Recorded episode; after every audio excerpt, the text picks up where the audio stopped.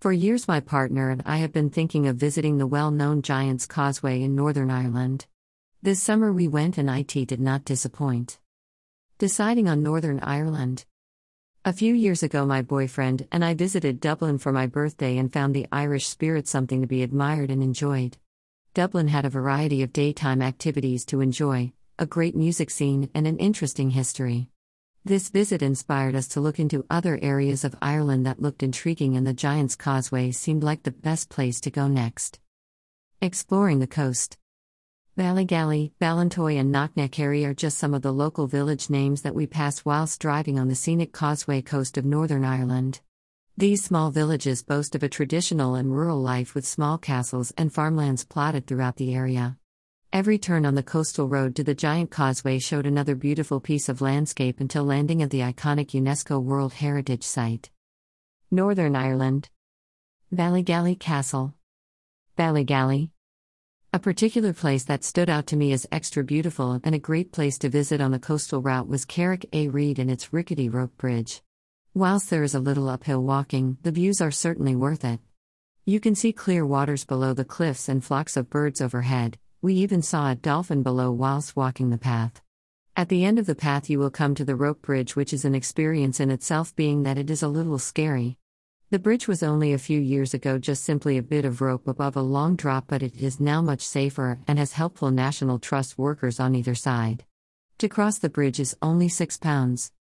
On reaching the Giant's Causeway entrance, there was a long walk to the mysterious rocky beach.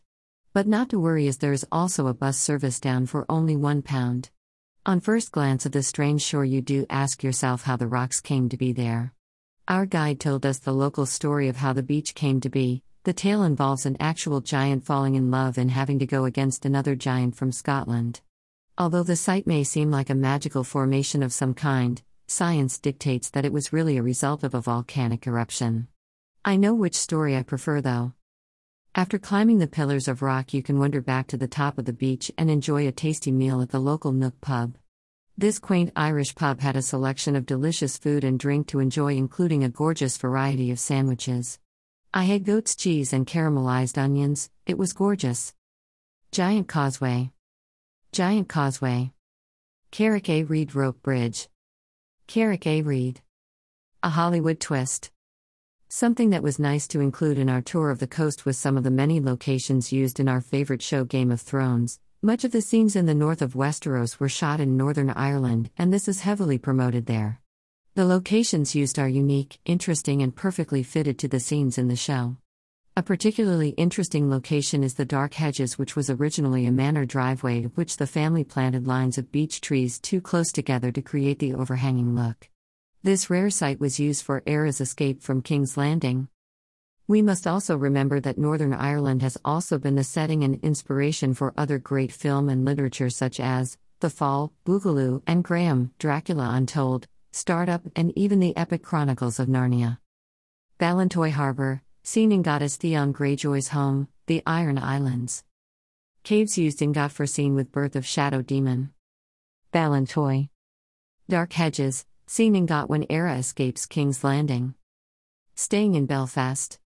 During our time in Northern Ireland, we stayed in the capital city of Belfast. It was clear throughout the trip that the city had some very interesting history and a very promising future. Belfast hosts four city quarters, each with a unique character and story Cathedral Quarter, Titanic Quarter, Queen's Quarter, Gaeltacht Quarter, and of course, there's also the city centre. I was most impressed with the Titanic Quarter. It seemed that new life had been put into the Belfast dock area while still keeping the quarter's proud history at the centre. It was clear that this area had been subject to a lot of regeneration and was a great area for visitors to gather and learn about the city's maritime highs and lows. Whilst much of the area is based around the Titanic, which was built in Belfast, there is also the HMS Caroline, the world's largest dry dock, and even the Titanic Museum itself talks about many other topics. The Cathedral Quarter was the site of our hotel and is known as a hot spot for bars and live music. Although we were somewhat disappointed with the amount of buildings empty during the busy summer period. After speaking with a local, we were told that many businesses have been put off by the high rent in the quarter, which is a shame because what was there was excellent. Both the Harp Bar and the Dirty Onion were great bars, and we enjoyed both traditional Irish and modern live music whilst there. We didn't have enough time to venture far into the Queen's Quarter and Gaeltacht Quarter, but what we did see was very interesting. The Queen's Quarter is the student area, and the university buildings are beautiful.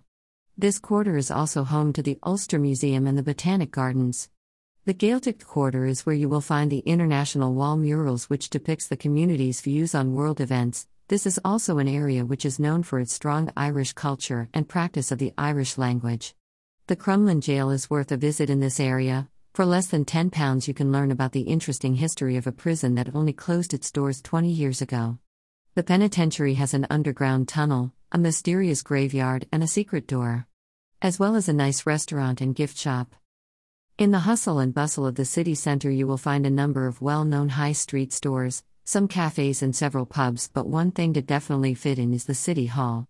Visitors can enjoy a very professional guided tour of the historic City Hall completely free of charge and also access the Titanic Memorial Gardens on the site. The tour guide was very knowledgeable and gave a brilliant tour where we were even given the opportunity to sit in the council chamber seats and another very special chair. We didn't think the tour could impress us anymore when finally at the end we were given a free guidebook too. Superb. Finally, it is worth making a mention to a little haven just on the outskirts of the city, which is Belfast Castle and Cavehill Country Park. On joining the motorway from Belfast towards the coast, we spotted the castle up in the hills and thought even then that it looked very grand, but up close it was even better. Plotted in Cavehill Country Park, this is the perfect way to spend a morning away from the hustle and bustle of the capital. Within the park, you can walk three different trails. We, of course, decided to go for the most strenuous, the Cavehill Trail. This trail took us through marvelous views of the castle, the city of Belfast, and even the Belfast Zoo, where we spotted two bears. Not normally something you are happy to see on a walk outside. Cavehill Country Park. Belfast Docks. Belfast Docks. Cavehill Country Park. Belfast City Hall. Belfast Crumlin Jail. Crumlin Jail. Harp Bar. We're next in the British Isles. The more I see of our beautiful homeland, the more I want to see recently, especially with the fact that I have a few more mountains left to climb.